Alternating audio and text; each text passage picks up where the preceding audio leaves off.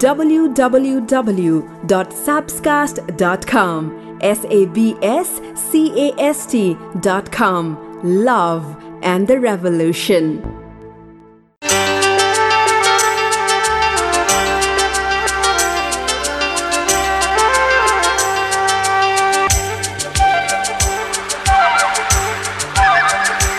अनुहार सुन्दर भएकाहरू त धेरै नै भेटिन्छन् तर मन सुन्दर जसको छ। यस्ता व्यक्तिहरू त भाग्यमानीले मात्रै भेट्छन् त्यसैले त यो मन भन्ने चिज यो माया भन्ने चिज खै कस्तो कस्तो? आज हाम्रो भेट भएको दिन आज हाम्रो भेट भएको दिन। नचिने चाहिँ गर्दैछौ किन? नगर्दो मना नगर्दो मना माया लागेको होइन नभना।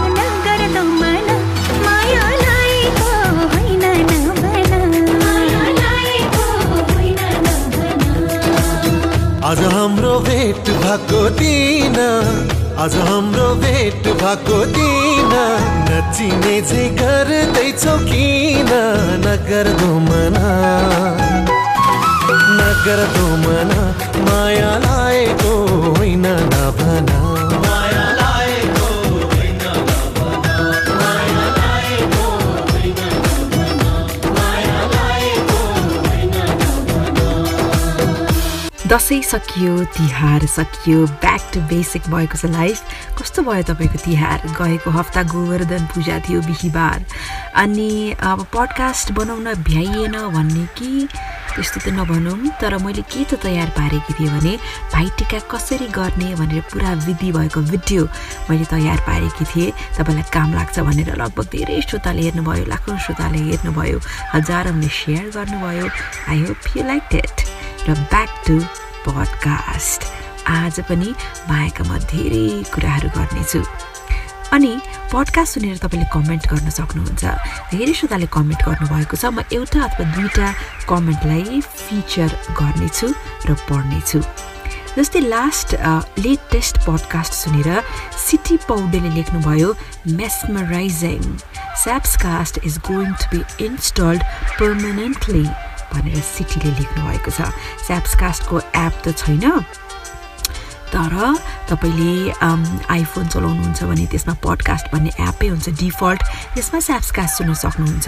एन्ड्रोइड चलाउनुहुन्छ भने गुगल पडकास्टमा छ स्याप्सकास्ट लगायत अन्य विभिन्न पडकास्ट सुन्ने एपहरू हुन्छन् नि त्यहाँ स्याप्सकास्टलाई पाउन सक्नुहुन्छ। सुन्नुहोला। कस्तो लाग्छ लेख्नुहोला यो कमेन्टको लोभ लालच गरेको होइन। सुन्नुहोस् साथीहरूलाई भन्नुहोस् भनेर लोभ लालच गरेको होइन। मात्रै यति हो कि नेपालमा पडकास्टिङ एउटा नयाँ कन्सेप्ट हो तर धेरै श्रोताले सुन्नुहोस् पडकास्टिङ अरू कति हुनुहुन्छ पडकास्ट गर्ने इच्छुक उहाँलाई झन् यो रुचि वृद्धि होस् भनेर पनि मैले त्यो आग्रह गरेकी हुँ। अर्को कमेन्ट सोम स्मुथको छ उहाँ कुवेतबाट हुनुहुन्छ। मलाई सुन्न थालेको चौध वर्ष भएछ क्लास सेभेनमा हुनुहुन्थ्यो अरे। अनि लेख्नुहुन्छ यसरी पडकास्ट सुन्न थालेको चाहिँ तिस महिना भयो र हरेक पटक सुन्दाखेरि मेरो ब्याट्री रिचार्ज भयो जस्तो हुन्छ। मैले आफ्नो आमालाई गुमाएको पनि चौध वर्ष नै भयो। कुनै एपिसोड मैले छुट्याएको छैन। सबैलाई खुसी रहनुहोस् व्यस्त रहनुहोस् भनेर भन्न चाहन्छु भनेर सोम स्मुद स्मुदले लेख्नुभयो। तपाईँलाई पनि यो पडकास्ट सुन्दा सुन्दै कस्तो लाग्छ? प्लिज कमेन्ट ड्रप इन गर्नुहोला। हातमा टच फोन मात्रै स्टेटस अपडेटको लागि राम्रो हो। सबैसँग टचमा बसिरहनु जिन्दगीको लागि राम्रो हो।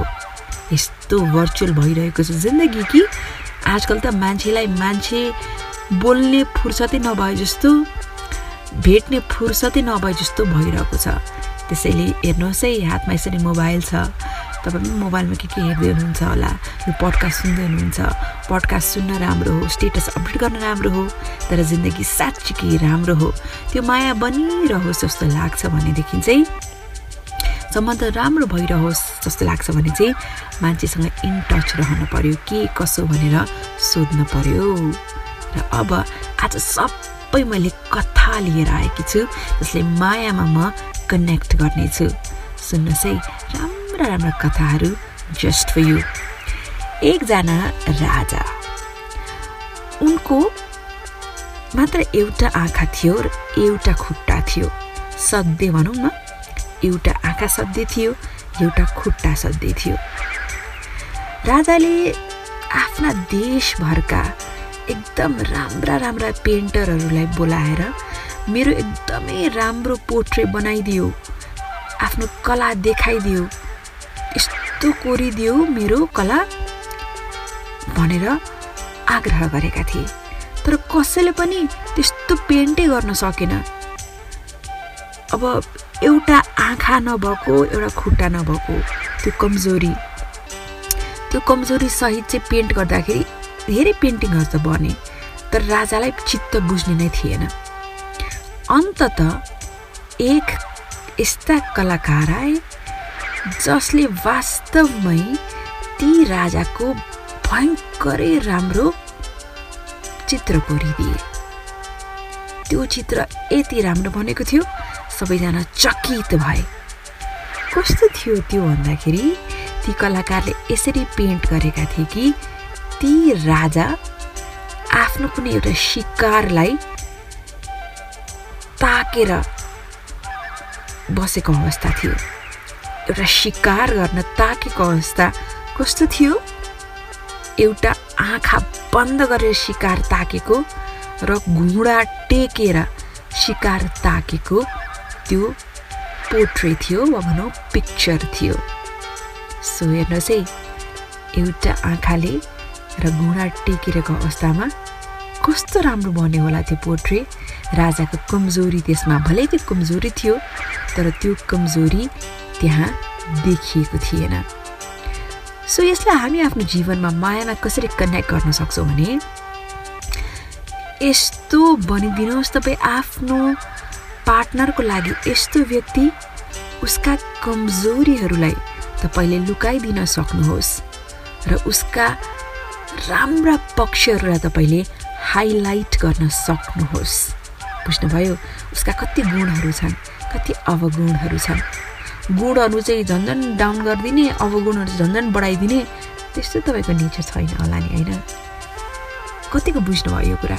अझै क्लियर भएको छैन भने अर्को एउटा कथा पनि आउँछ। हो अझै तपाईँलाई यो बारेमा क्लियर हुन्छ। त्यतिन्जेल तपाईँ आफ्नो पार्टनरको राम्रो पक्ष के हो? वा भनौँ स्ट्रेन्थ के हो? विकनेस के हो? सोच्दै गर्नुहोस् ल। बनकी चरी के भन्छ के? मन की चरी के भन्छे के? बनकी चरी के भन्छ काफल खम भन्छे?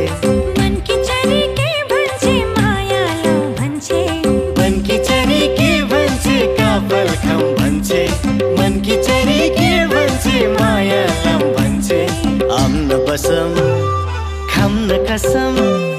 आम न बसम खम न कसम। सँगै बसेर पिरती कसम तिमी नआए मै आम्ला चोखो पिरती मैलाम्ला अर्खन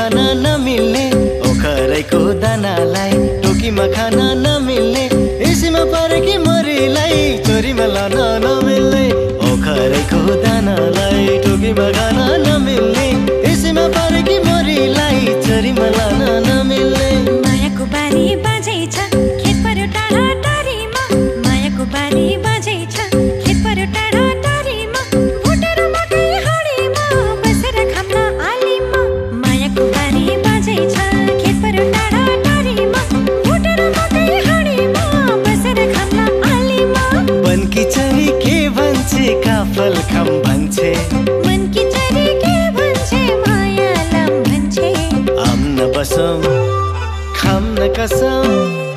आम न बसम खाम न कसम सँगै बसेर पिरती कसम। तिमी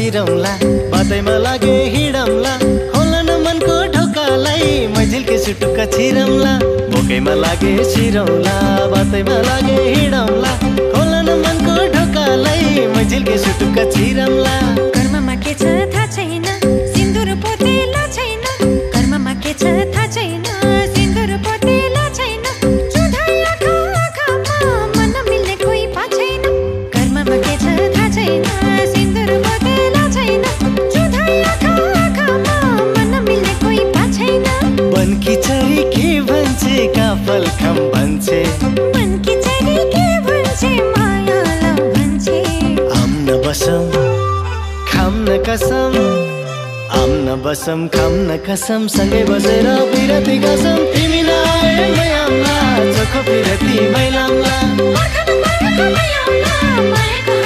समाउला बनकी चरी के भन्छे काफल खम भन्छे।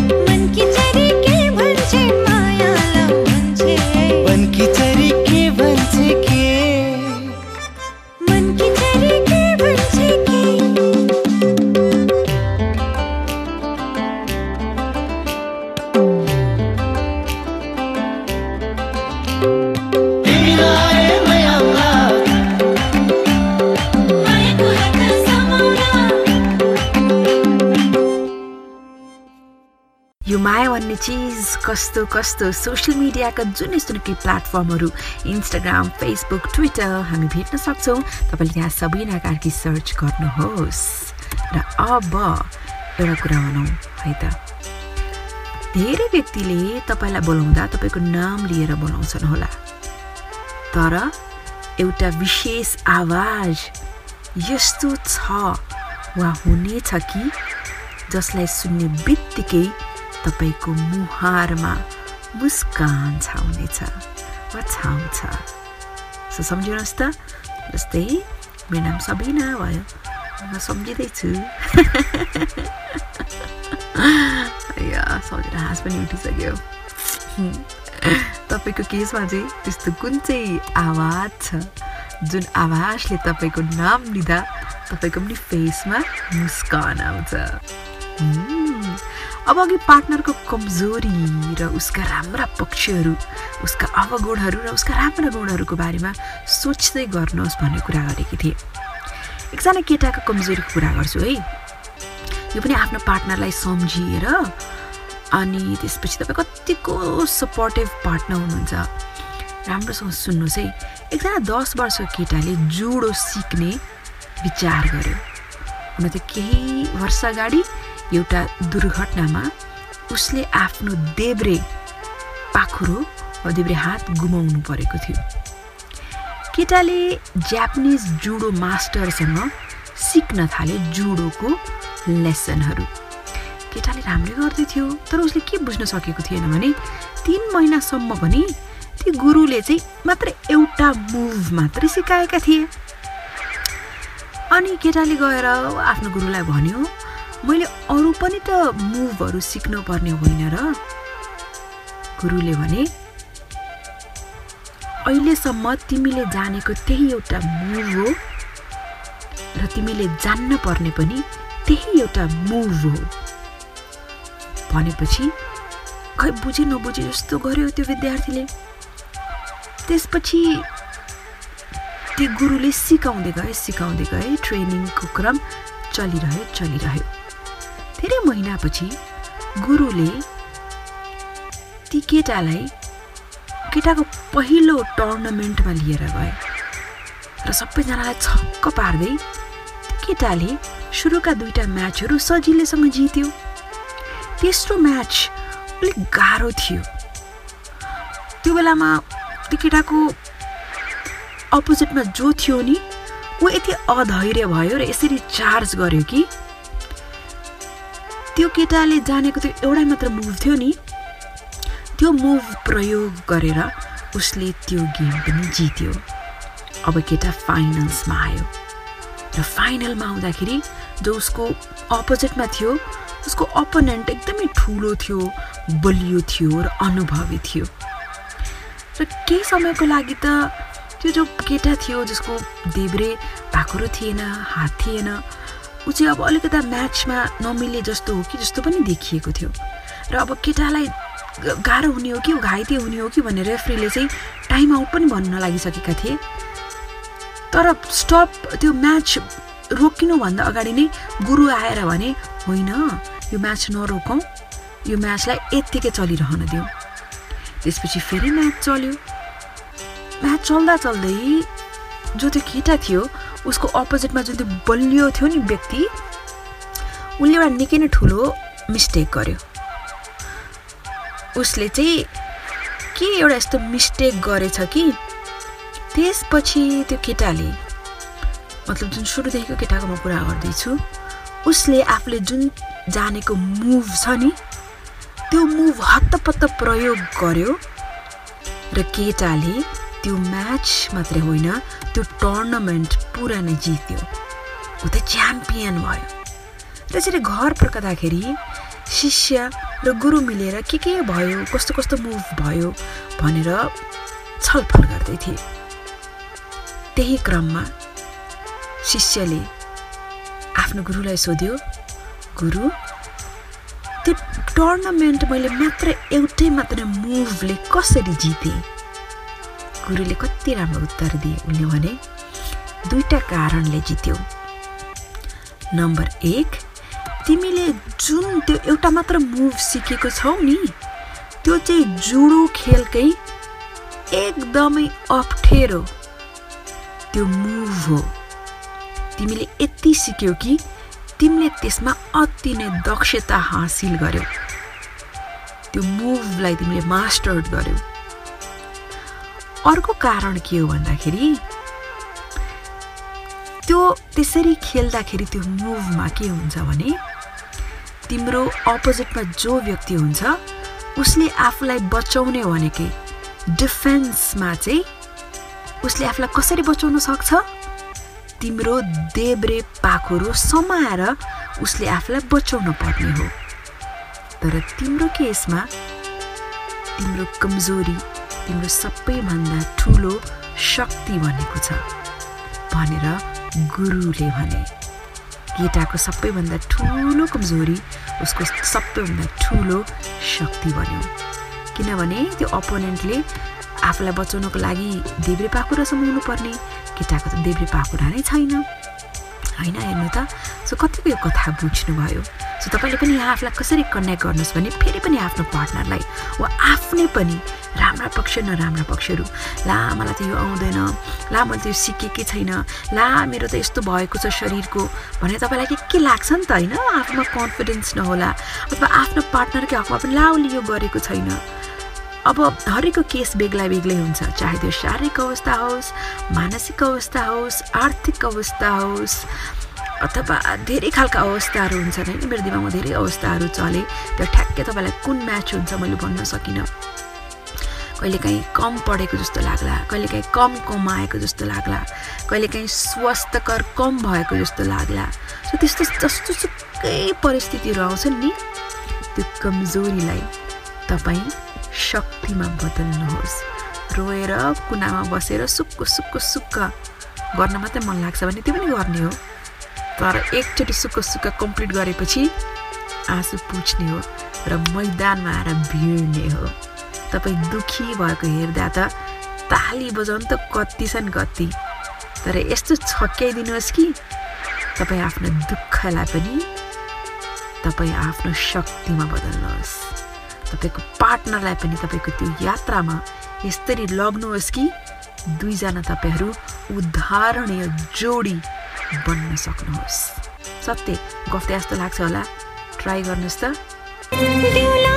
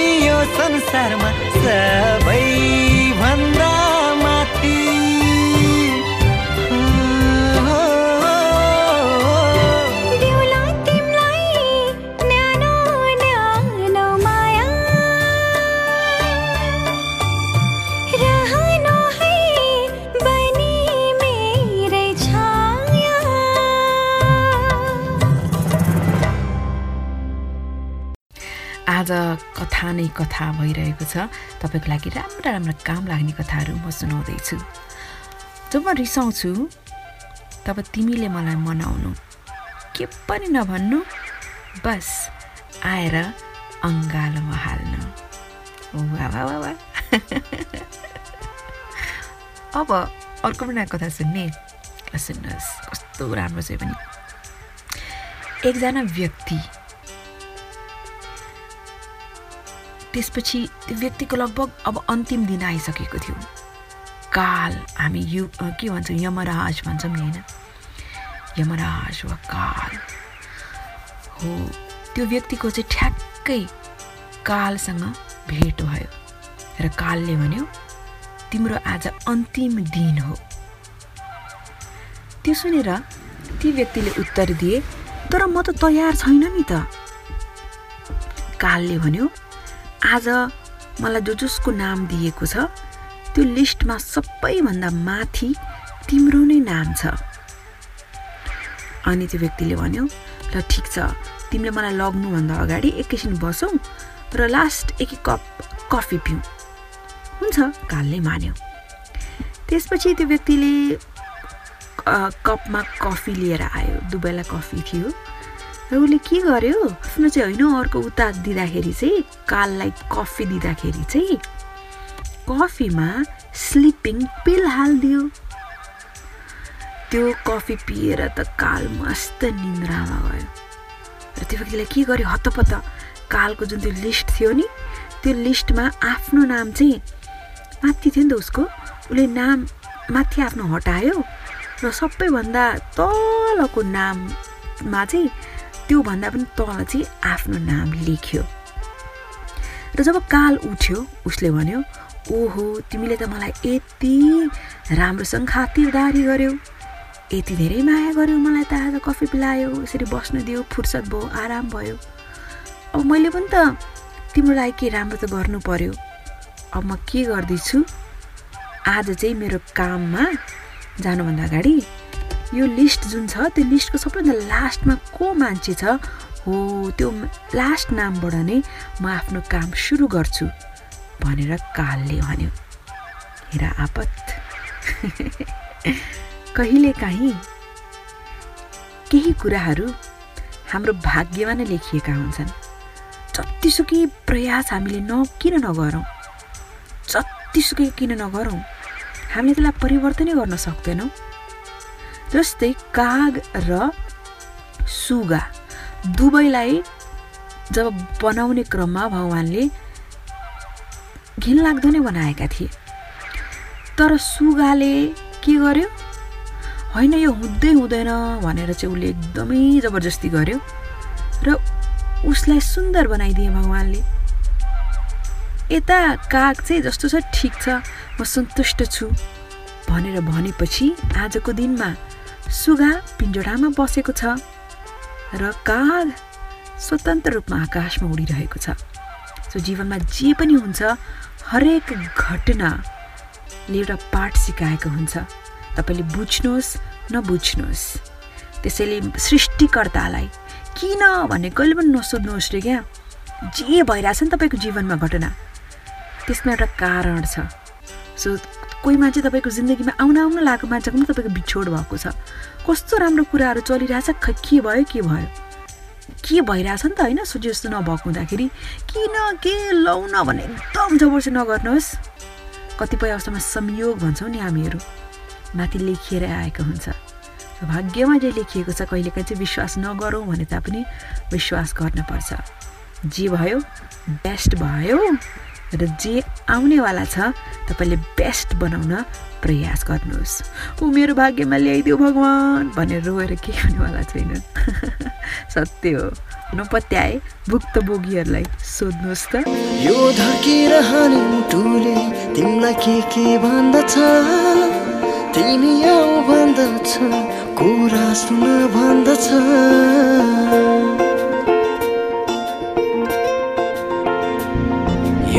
किरहने मुटुले?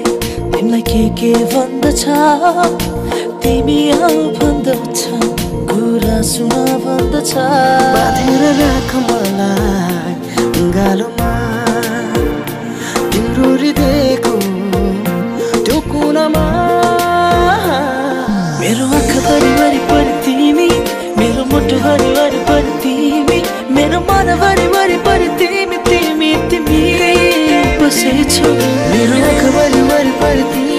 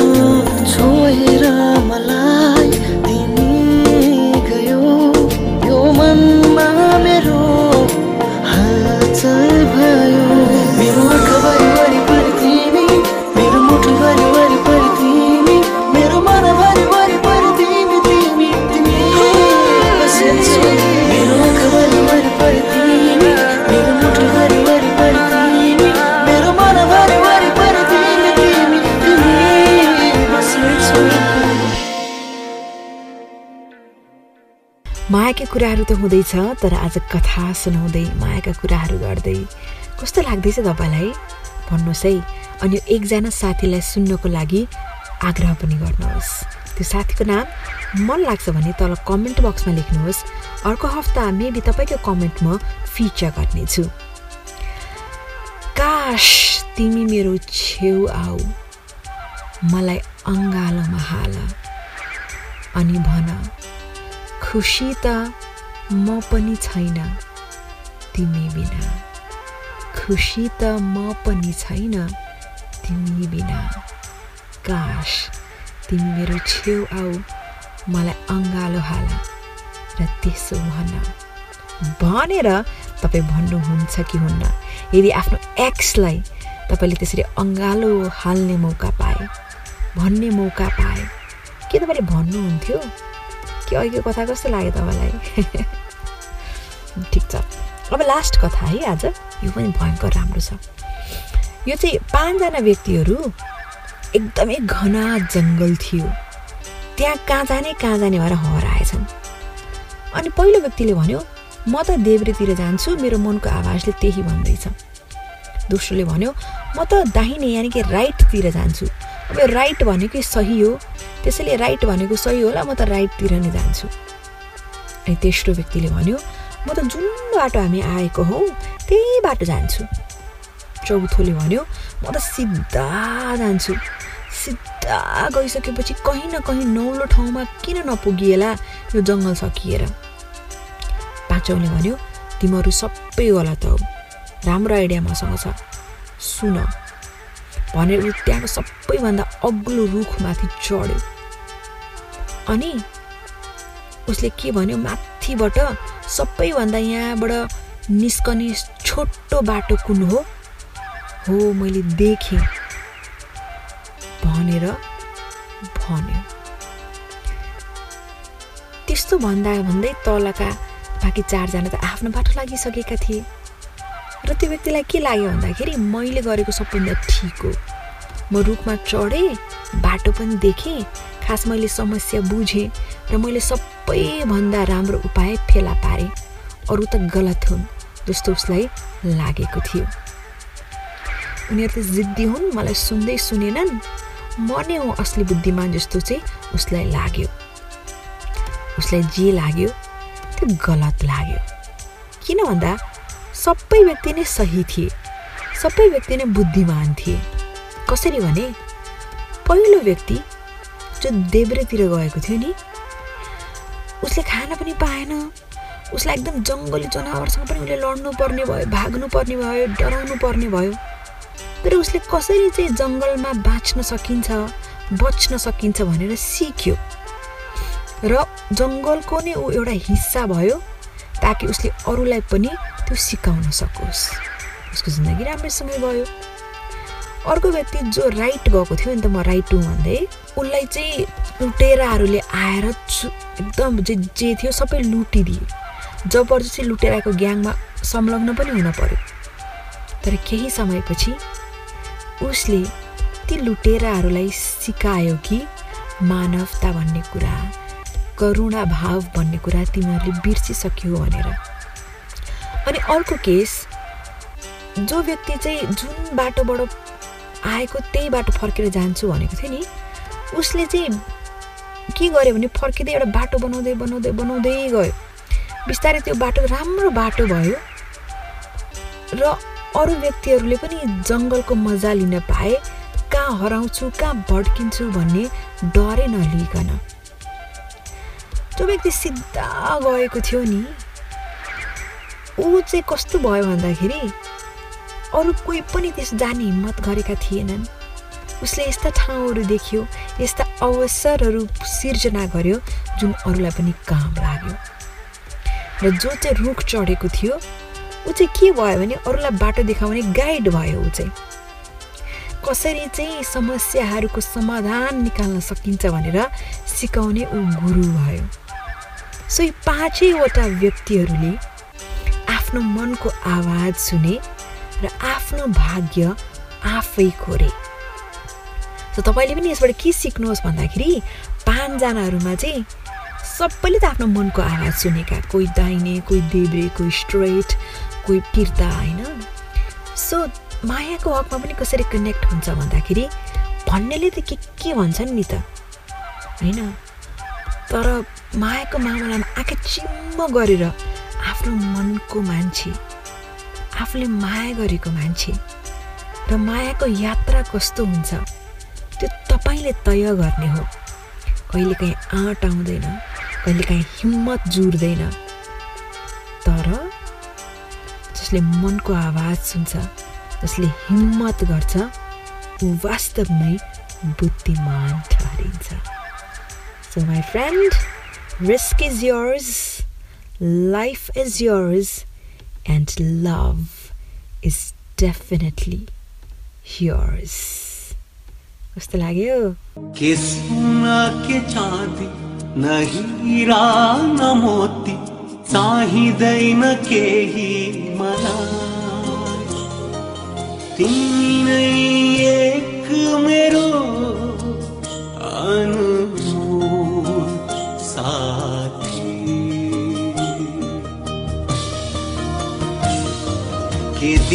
दिन के राति न साझा बिहानी खोज्दैन केही यो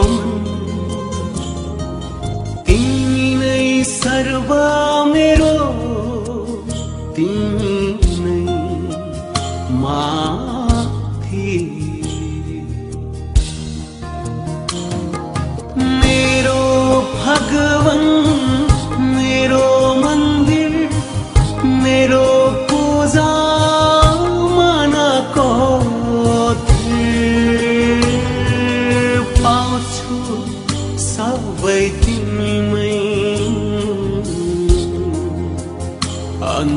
जाउँ कहाँ के का लागि आखिर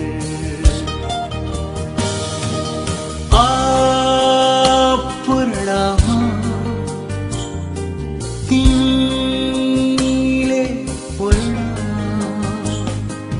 कृपा यति गरिदेऊ बिन्ती मलाई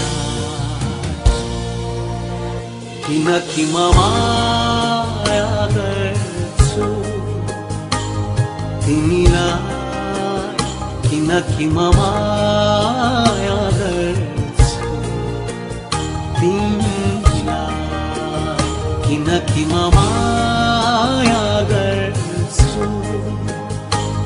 तिमीलाई किनकि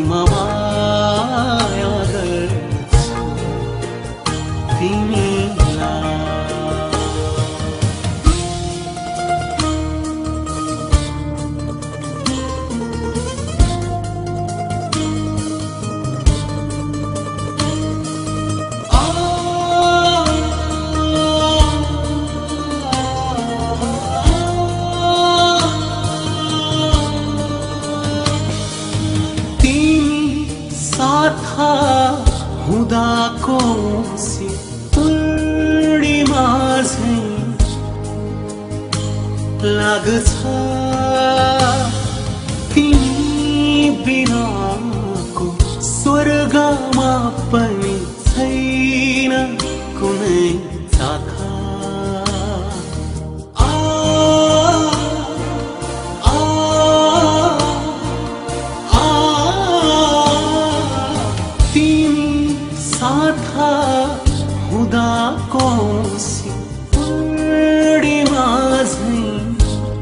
लाग्छ तिमी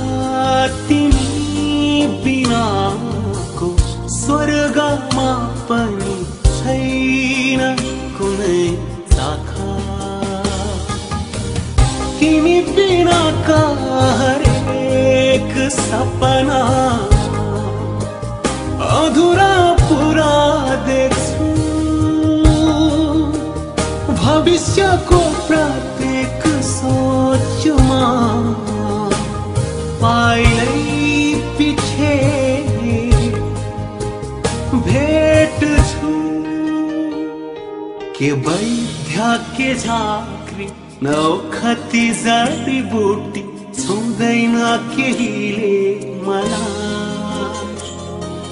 नजर पाए नि को हुन्छ हर मेरा चोट चलती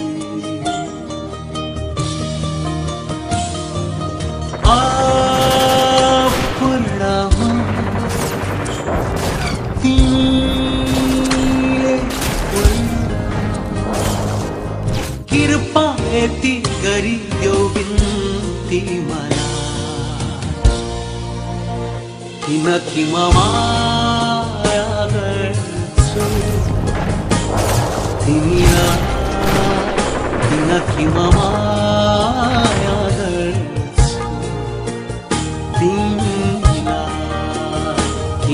म माया गर्छु तिमीलाई किनकि